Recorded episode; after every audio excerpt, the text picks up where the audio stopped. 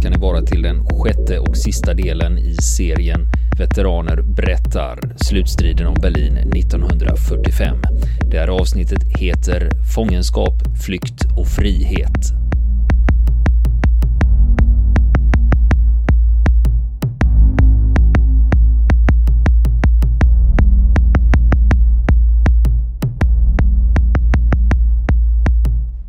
Vi kommer in i berättelsen, då sitter Joakim Martin i ryskt fångläger i Polen. Jag var ett halvt år eller lite mera i Kue, i rysk Kue. Och det var på den tiden jag växte med min magen. Och jag växte väldigt, väldigt sakta. Min magen, han växte naturligtvis. Ja, den måste vara så liten. Jag kan på morgonen äta en, en smörgås, kan gå hela dagen. Jag blir inte hungrig, jag kan jobba Gör mig ingenting. Jag känner ingen hunger. Jag äter bara för att man ska äta någonting. Och det har aldrig gått bort. Va? Förresten, när jag var i fångenskap, jag låg mest ute i, i, i gröna... På, man hade tur en ängel och det regnade på morgonen, vet du. Då fick du skaka av det som en hund. Och sedan eh, kanske fick man gå vidare.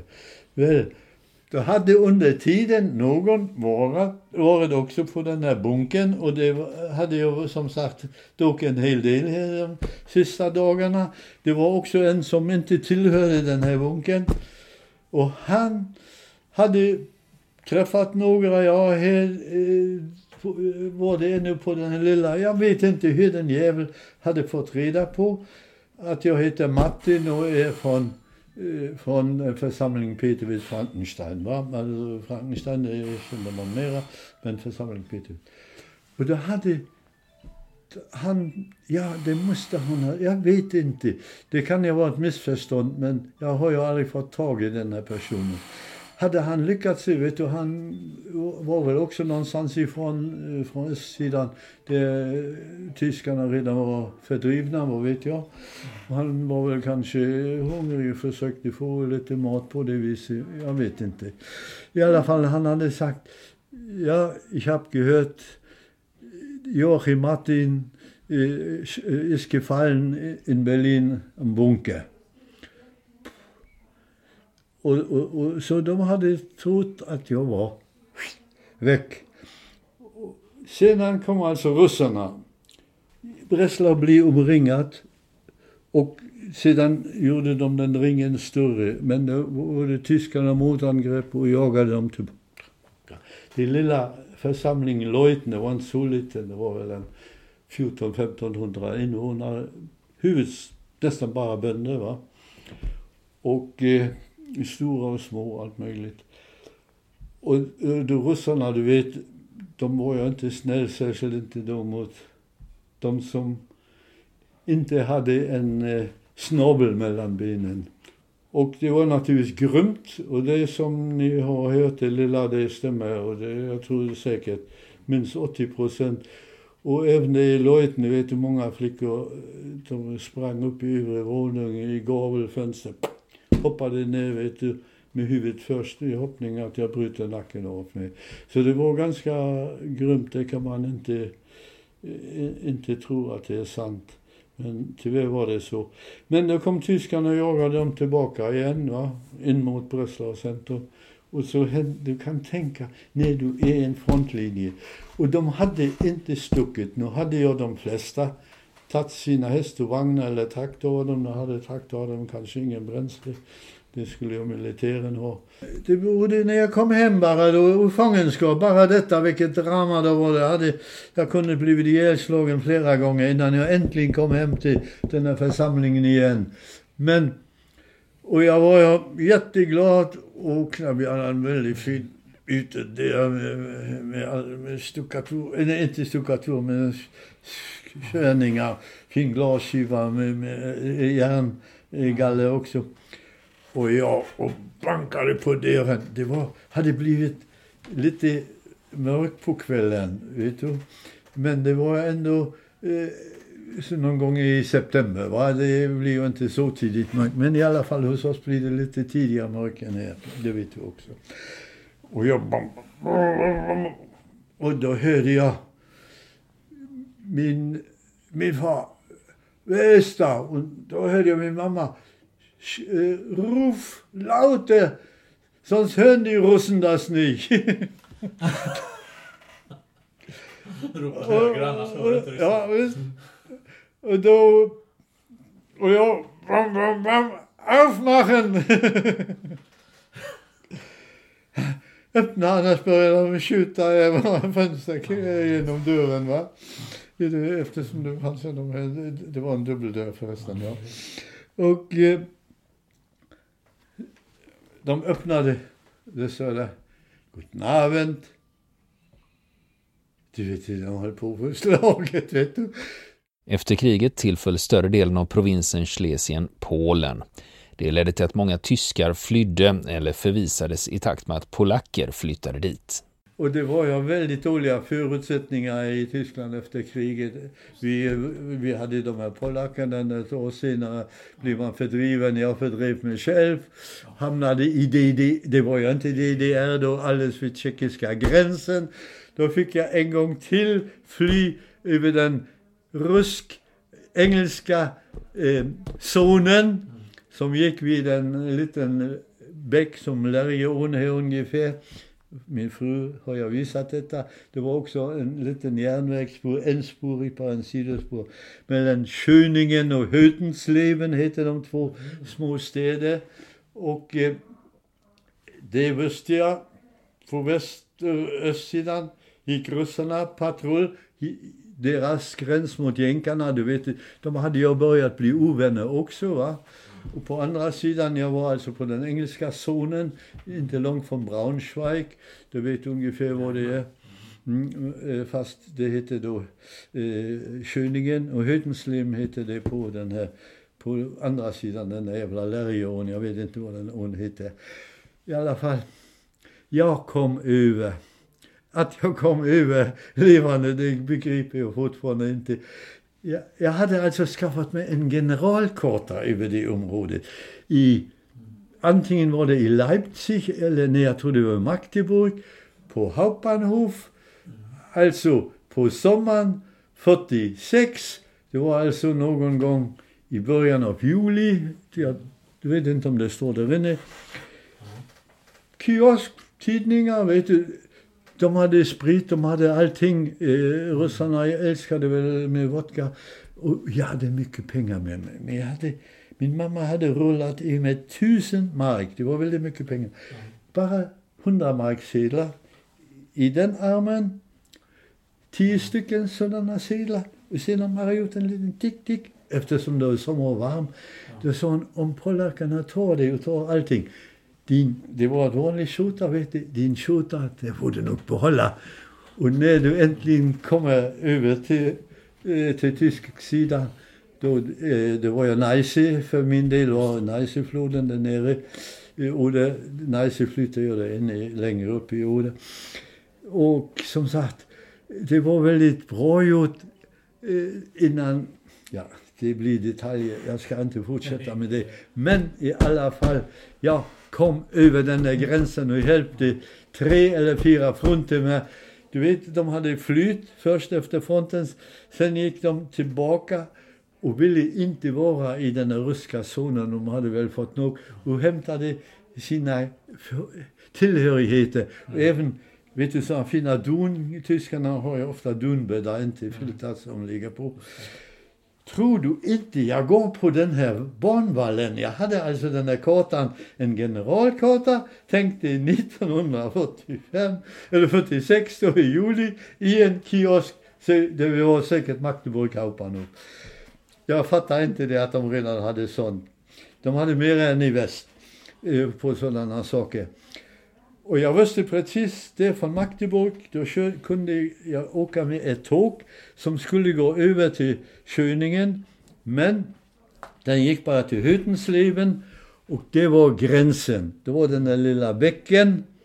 Det finns, de har visat här också filmen i svensk TV, hur den, är, den är en väldigt stor anläggning har de där som museum. Vet du, ett hus de var så nära gränsen, de kunde nästan spotta över till västsidan. Men jag tänkte, det är en bro, det brukade vara lite valla. Det går rälsen ovanpå för att göra en bro över den här floden. Jag visste ju inte, var det en flod eller var det en liten bäck eller vad var det? Det kunde jag inte se på generalkartan hur stor den var. Men då tänkte jag, okej, okay, jag åker till den där jävla Hyttensleven. Den bahnhoften var naturligtvis inte alldeles vid bron, den var mera mitt i stan. Jag gick ut i stan, gick runt, fram. Jag visste, jag måste stöta på den där banvallen va. Och visst, det, det var ängar där och så kom det, såg jag banvallen och så tänkte jag, jaha, upp. Och där borta var det också små vallar. Aha, på andra sidan är den lilla floden eller bäcken, när det är högvatten, där har man ofta mm. sådana in, invallat. Va? Jag kände mig helt säker. Bara, det var bara så det är hög eller så, brandvall och där uppe var det järnvägsspåret. Men jag hann inte upp. Då hörde jag redan fronten med rösten på andra sidan och tänkte, här jävla, nu är det slut. Nu är det slut. Jag är fortfarande på den ryska sidan. Jag tittade bara, tittade efter ryska soldater som ja. vaktsoldater va. Och givetvis tittade jag efter på, då kunde jag i första ögonblicket inte titta. Jag tänkte på andra sidan bodde jag engelsmän. Jag tänkte jag, för första gången i mitt lilla liv att jag gillar engelsmän. jag hade inte någon god tanke om dem så länge jag var på bunkern och såg varje gång de är ihjälbombade civilister. Väl, jag kröp vidare och då kröp det första ansiktet. Ah, Sie, sind doch Deutsche, ja klar. Ja, können Sie uns helfen? Wollte helfen? Ja, wir wollen da rüber. Ja, ich auch. ja, auch so. Åh herregud, tänkte jag. Det är pratigt. Eh, vi måste jag kalla till soldater som bevakar gränsen. Men de var just tillräckligt långt bort. Så jag tog också i en sådan dunkudde och en i annan, ett fronte med det och sen var det ett tredje front. Vi gick som en, eh, som, som en orm så att säga. Så, sa jag, och det var delvis var den här bron skadad. Det fanns inte med de här fotgängare, det går ju alltid fotgängargrejer när folk på järnvägsgubbarna ska gå där. Det var allting borta. Men det var några, de här fliserna för järnvägsspåret och ibland kunde det vara en liten bit också. Så vi går efter varandra och när vi kommer förhoppningsvis över på andra sidan går vi direkt bredvid för att den andra sidan är ju också en damm. Och när de skriker ruck iväg då gör vi en sats. Jag kommer göra en sats om ni inte följer mig får ni skylla. Och då rullar jag den här lilla dammen. Det är ju eh, som sagt bara, den var kanske bara två meter hög eller så. Mm. Då kommer jag i den döda vinkeln. Och om de inte vågar gå över den här provisoriska möjligheten, då kan de ju skjuta så mycket vill på andra sidan de, från sin damm. Mm. De kan inte träffa oss i, i den där vinkeln, det är garanterat samma som på den sidan. Och det gjorde vi också. Vi kom och helt plötsligt hörde jag också bara ruck iväg och det var, det var bara pang ett steg till. Jag drog fram och de, vi rullade ner för den här dammen låg i döda vinkeln. Och sedan så, bara de, sen var det tyst, jag hörde dem babbla. De pratade, det var jag två stycken naturligtvis. Och de funderade väl på, han sa, kommer de över då skjuter de oss, det är helt säkert. Då är det så riktiga sadister som tyvärr finns i varje kompani eller i varje bataljon. Och de babblade och babblade. Och jag liksom inte åt, inte åt. De vet att vi ligger naturligtvis i den här döda vinkeln. Och jag hörde ingenting. Jag hade ju ingenting. Jag hade inte kunnat försvara mig mot dem. Jag hade ingenting att slå ihjäl något. och eh, ja, min käpp hade jag, men det hade inte räckt mot två Kalashnikov-gubbar. Och till slut efter länge, och det var långa minuter, jag vet inte hur många det var, det var ordentligt långt. Då hörde jag när de pratade, de vandrade vidare. De hade väl kanske ett område på, vet jag, två, tre kilometer som de skulle patrullera. Och sen, sen träffade jag mina engelsmän. Jag hade en kamera, de knyckte dem ifrån mig. Det är en generalkartan tog dem ifrån mig. Alltså klockan hade redan ryssarna tagit i Berlin. Den hade jag inte med. Så det kan jag inte säga att han tog min klocka. Men i alla fall. Och sen ville de veta vad jag hade satt för militär, i vilka städer, var jag hade kommit, var jag kom ifrån. Jag blev alltså förhörd, bum, bum, precis som jag var den värsta fienden. Kriget var jag över nu. Ett helt år nästan. Det var också en ganska dramatisk historia och vi gick inte därifrån eftersom jag, när jag inte mer hörde rösten, då sa ni ligger kvar. Jag kryp sakta upp och bara näsan och titta om ryssarna verkligen och jag kunde kolla att de hade gått tillräckligt långt bort. Då kunde de skjuta med sina kalasjnikov. Okej, okay, av misstag hade man kunnat eventuellt träffa, men så långt kunde de inte mer skjuta med vårt, det var ingen idé, var chanser då. Och sen kom vi in då i den här körningen och då fick jag man anmäla sig hos den där militären. Du vet ju aldrig de eh, eh, de administrativa städerna, det var ju militär och engelsk administration då. Och visst, eh, då blir man förhörd. Jo, och sedan gjorde jag min Äntligen kunde jag börja min karriär. Och den gjorde jag verkligen. Den gjorde jag verkligen. Så jag har inte ångrat, särskilt har jag inte ångrat att jag tog den där sabbatspaus från eh, studierna. Du vet, det var ett hungerliv. Jag bodde i en sån slags bättre barnhem. Men sedan hade jag gjort den där praktikum och eftersom jag hade varit soldat då kunde jag göra detta gesällexamen efter mm. två år. Annars var det tre år minimum. Men bara för att jag hade varit soldat. Och jag klarade det naturligtvis också. Det var alltid en, två dagar i veckan teori. Men du jobbade och det var i Fullspel. Jag hamnade inte långt från flygplatsen. Det var en, en, en sådan motorfirma. Och bilar reparerade de också. Och den var också nyttig eftersom man fick reparera allting. Det fanns ja. inga nya bilar ännu i början. Och, och sedan kom den här chefen, Nilsson heter han förresten, från Götaverkens personalchefen som gjorde då annons i Hamburger Abendblatt och jag gjorde kontrakt på ett år. Jag visste vad jag väntade. Jag skulle jobba på det här Götaverken ett år. Och sen har gått, ja, sedan 1900 52 i andra eller tredje januari började jag det. Och han blev kvar i Sverige. Så småningom blev han chef för en avdelning som utvecklade dieselmotorer. Han bildade familj och levde ett vanligt liv. Men ibland blev han påmind om sin bakgrund. Vi hade en kräftskiva.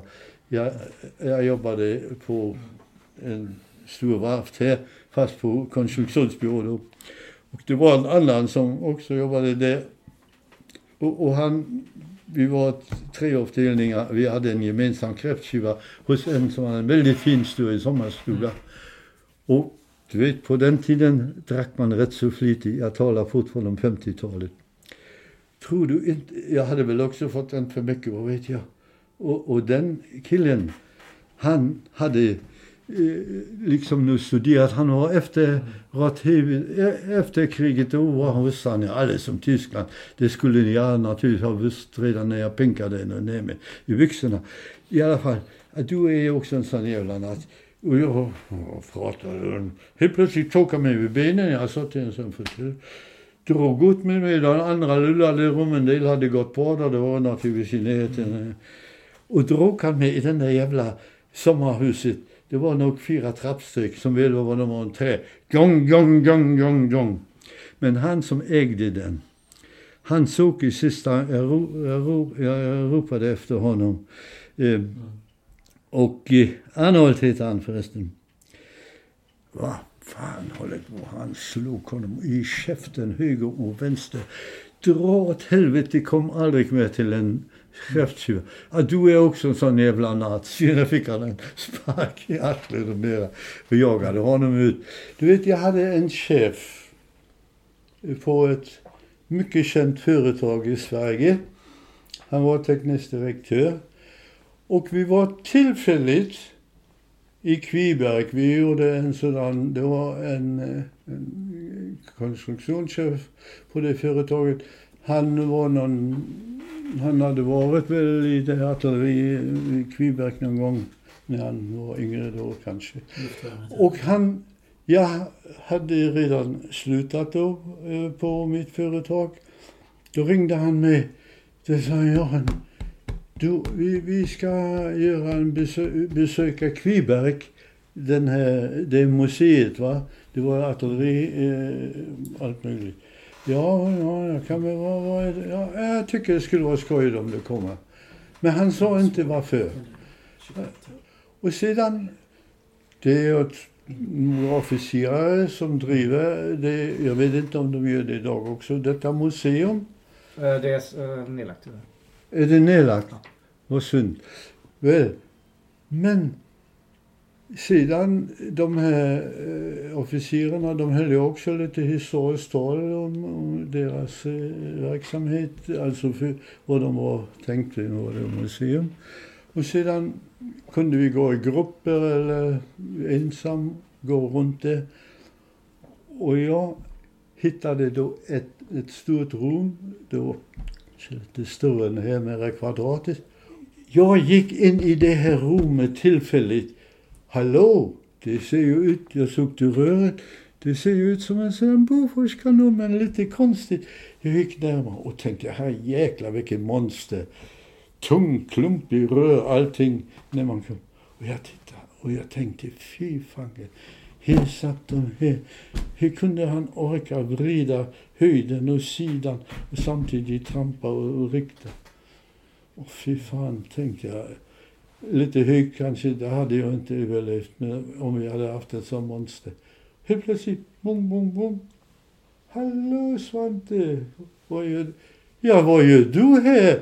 Jag har börjat titta på det här en bra stund nu. Var du så intresserad av den här?